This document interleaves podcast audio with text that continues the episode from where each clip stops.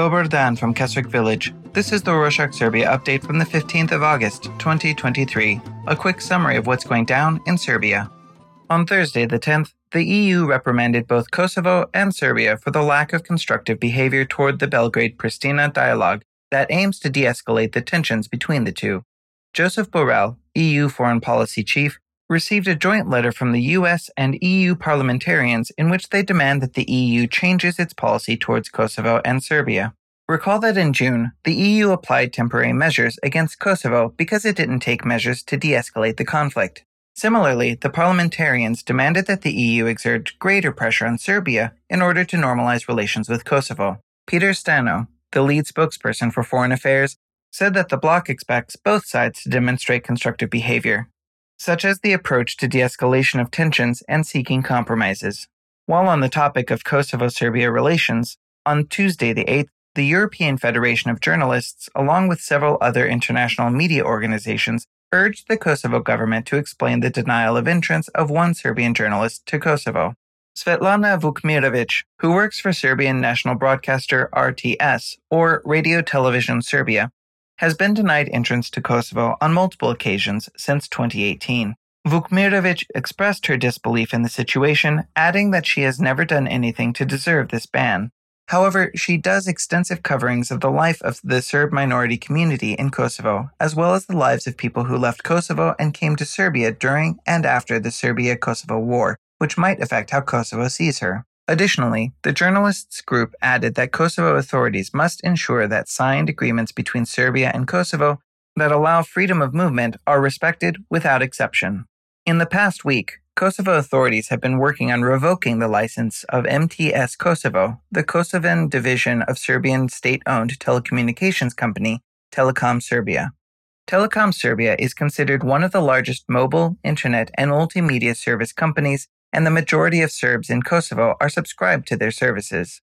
Earlier this month, Kosovo's Ministry of Industry and Trade published a list of several companies that Kosovo deemed contested.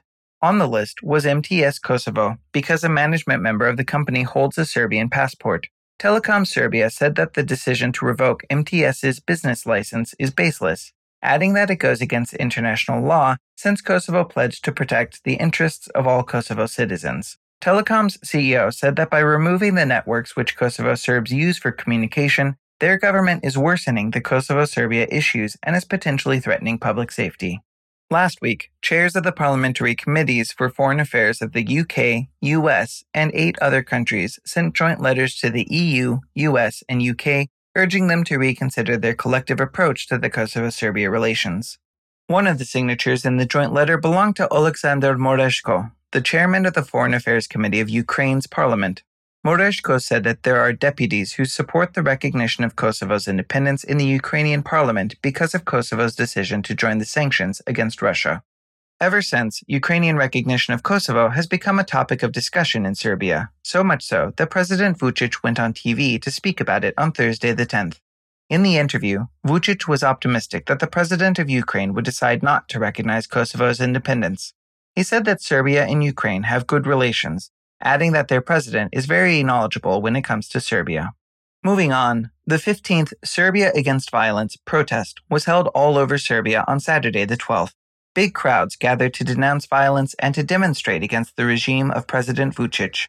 Even though three months have passed since the first Serbia Against Violence protest, those who gathered marched to the government building and said that the protests will continue until their demands are met. Recall that the demands of the protest are an end to the promotion of violence in the media, the resignation of government ministers involved in security, and the dismissal of management of Serbian state TV, RTS, and its supervisory board. In other news, on Friday the 11th, Bosnia's prosecutor's office announced that Bosnia has charged Milorad Dodik, the Serbian nationalist leader of the Republic of Srpska, with defying decisions of the international official who oversees peace in the country. In the past two months, Dodik has signed two laws that the peace envoy revoked, explaining that they go against Bosnia's constitution. These laws suspend rulings by Bosnia's constitutional court and stop the publishing of the peace envoy's decrees and laws in the official gazette. Finally, the prosecution of Bosnia indicted him for the criminal act of failing to execute the decisions of the High Representative. Still, Dodik's office rejected the indictment, saying that Dodik did nothing but obey the explicit provisions of the Constitution of the Republic of Srpska. Next up, the organization Belgrade Pride announced that the celebration of Pride Week will take place from the 4th to the 10th of September, while the Pride Parade will take place on the 9th. They reported that the slogan for this year will be, We're Not Even Close, in order to highlight the increased violence and discrimination towards the LGBTQI community in Serbia. Additionally, the recent murder of Noa Milivojev, who was a transgender teen, shows that violence against trans women in Serbia is on the rise. The organizers said that their slogan represents, quote, the LGBTQI plus movement's fight for equality, dignity, and love, end quote. Apart from that, this year's Pride Week will include a series of cultural and educational events, such as a theater festival, exhibitions, and panel debates. Since we mentioned Belgrade Pride, they condemned President Vucic for declining to sign the law permitting same sex marriage in Serbia. In an interview held on Sunday the 13th, Vucic adamantly stated that he will not sign any laws which legalize same sex unions, as well as those that acknowledge genders other than male and female. In response, Belgrade Pride accused Vucic of dividing and discriminating against citizens based on his personal opinions. They added that the adoption of the law on same sex unions is an international obligation for Serbia as the government has already promised the adoption of the law several times. The youth percentage in Serbia is decreasing, as young people aged 15 to 29 make up around 16% of the total population in Serbia. This demographic trend is a decrease of almost 4% compared to 2011. The UN Population Fund stated that Serbia should improve the position of young people in the country, providing them with an environment in which they can express their views, needs, and aspirations.